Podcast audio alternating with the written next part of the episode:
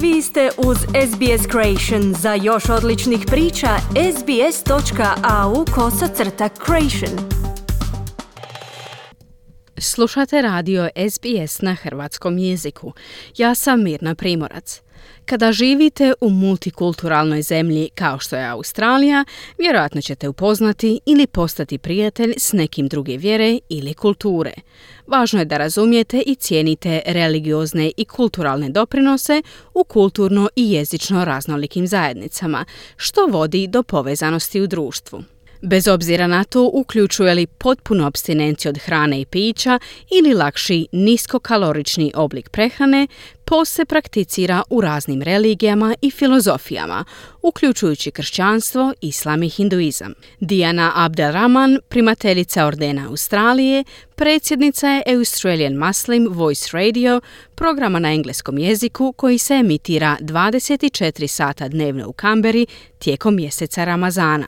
Gospođa Dijana objašnjava da je Ramazan vrijeme za muslimane da se ponovno povežu s Bogom i svojom religijom. As the sun comes up, that's when we stop eating.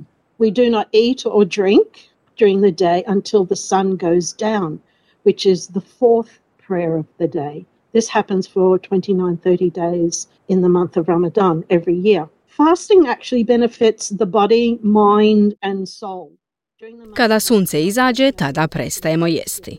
Ne jedemo i ne pijemo tijekom dana dok sunce ne zađe, što je četvrti namaz u danu. To se događa 29 do 30 dana u mjesecu Ramazanu svake godine. Post zapravo koristi tijelu, umu i duši. Tijekom mjeseca Ramazana također često povećavamo svoje namaze. To je šansa da se svi ponovno povežemo s Bogom. To je prilika da odbacimo sve što radimo i potpuno se usredotočimo na našu vjeru, kazala je gospođa Dijana. Ramazan je oblik isprekidanog posta, izraz koji se koristi za opisivanje različitih obrazaca prehrane u kojima se ne konzumira ništa ili malo kalorija u vremenskim razdobljima koje mogu varirati od 12 sati do nekoliko dana na stalnoj osnovi. Točnije, Ramazan spada u kategoriju vremenski ograničene prehrane, objašnjava doktorica Véronique Chachay, akreditirana nutricionistica, predavačica i istraživačica na Sveučilištu Quincy. Doktorica kaže da potpuno suzdržavanje od hrane u ograničenom vremenskom razdoblju donosi neke ključne prednosti za tijelo. During a window of fasting, you are triggering the mechanism at a molecular level is triggering the resilience mechanisms in the cell. So the cell switches into a stress response and that mild stressor, we say. Tijekom perioda posta pokreće se mehanizam na molekularnoj razini, mehanizmi otpornosti u stanici. Dakle, stanica prelazi u odgovor na stres i taj blagi stresor, kažemo blagi jer ne traje previše dugo, aktivirat će određene gene za koje se zna da kodiraju enzime za detoksikaciju. Tako se, na primjer, povećavaju antioksidativni enzimi koji se nalaze u jetri. I tako kao rezultat, stanica radi malo proljetno čišćenje, kazala je doktorica Čečaj. Židovi se, kao i muslimani, nekoliko puta tijekom godine potpuno suzdržavaju od hrane i pića, uključujući vodu. Međutim, nije dokazano da suzdržavanje od vode ima ikakve koristi.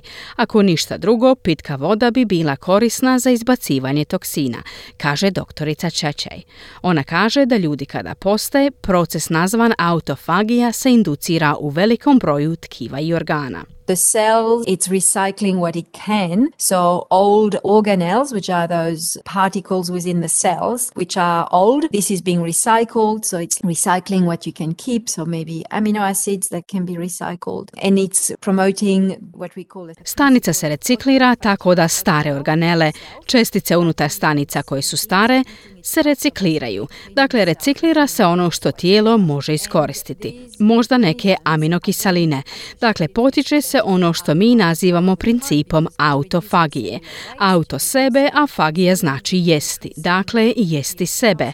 U osnovi stanice se čiste, a ti mehanizmi su zatim povezani s boljim ishodima tijekom vremena jer smanjujete stanični otpad, smanjujete toksine, a povećavate sposobnost detoksikacije. Dakle, krajnji rezultat je neka vrsta procesa regeneracije, kazala je doktorica Chachay, te dodaje da kada neko ponovno jede nakon posta, stanice su u stanju bolje apsorbirati hranjive tvari.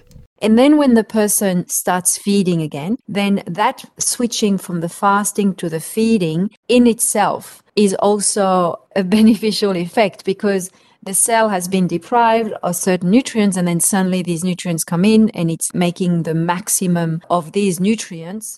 A kada se osoba ponovno počne hraniti, onda je to prelazak s posta na hranjenje, koje je samo po sebi također povoljan učinak, jer tijekom dana stanica je bila uskraćena za određene hranjive tvari, a onda odjednom ti nutrijenti dođu i stanica stvara maksimum iz hranjivih tvari. Nema otpada jer se sve koristi za optimalnu funkciju stanica, dodala je doktorica Chachay. Važno je jesti zdravo i ne konzumirati previše slatke hrane, jer će to s vremenom izazvati porast inzulina, pa čak i inzulinsku osjetljivost, što je vrlo štetno. U nekim religijama ili kulturama post ne uključuje potpuno suzdržavanje od hrane, već od određene hrane tijekom određenih razdoblja. Za hinduizam, na primjer, post može biti u rasponu od laganog ograničenja do ekstremne apstinencije. Iako u hinduističkoj vjeri post nije obaveza, već moralni i duhovni čin gdje je cilj pročišćavanje tijela i uma. Međutim, katolici ne jedu meso petkom tijekom korizme, dok se grčki pravoslavni kršćani suzdržavaju od uglavnom mliječnih proizvoda, jaja i mesa, a ponekad i maslinovog ulja i ribe, ukupno 180 do 200 dana svake godine.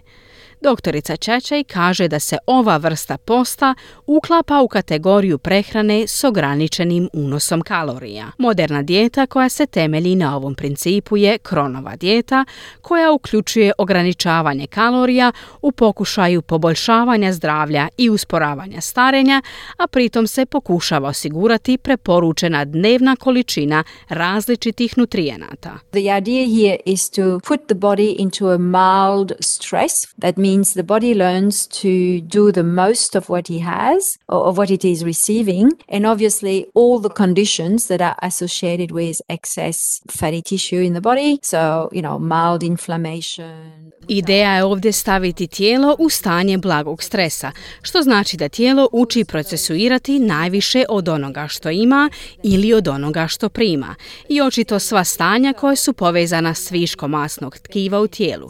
Dakle, znate, blage upale koji su preteče i kroničnih bolesti. Ali kad postite, to se ne događa, jer se ti geni stimuliraju nešto manje nego kad potpuno postite, ali su ipak stimulirani. Pa opet, ideja je bolja antioksidativna obrana, tako da to znači sposobnost tijela da stvarno očisti toksine, a ukupni učinak toga je da će usporiti proces starenja, dodala je doktorica Chachay. Neke popularne verzije povremenih postova uključuju dijetu 5-2, koja uključuje unos ne više od 500 kalorija dnevno, 2 puta tjedno. Još jedna znanstveno potkrepljena dijeta je Fasting Mimicking Diet, koju je formulirao dr. Walter Longo. Doktorica Chachay kaže da ova vrsta posta može pomoći resetiranju hormona kao i potaknuti obnovu stanica. What the Longo group demonstrated is that you don't need to go to zero calorie to have the benefits of fasting. Even just dropping at least to half what you would do normally, you're still inducing the benefits. And so the fasting mimicking diet is a diet where there's dropping. Ono što je Longo grupa pokazala je da ne morate apstinirati od sve hrane i pića da biste imali koristi od posta. Čak i ako samo smanjite na barem polovicu onoga što biste inače jeli, još uvijek imate prednosti. Ova dijeta je o ponašanje posta u kojoj dolazi do pada kalorija, ali postoji pad u postotku konzumiranih proteina.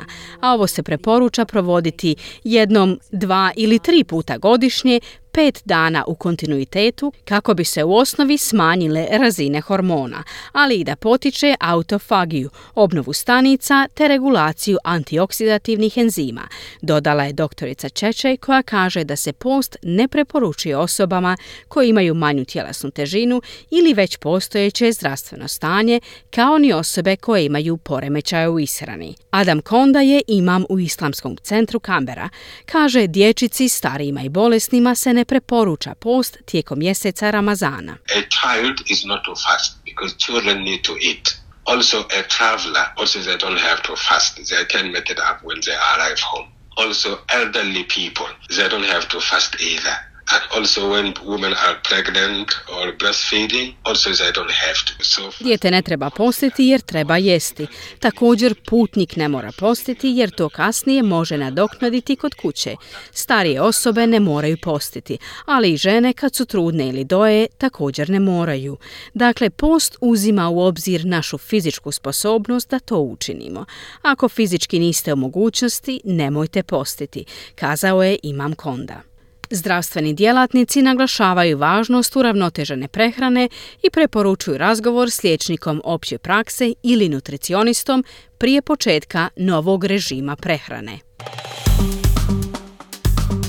Kliknite like, podijelite, pratite SBS Creation na Facebooku.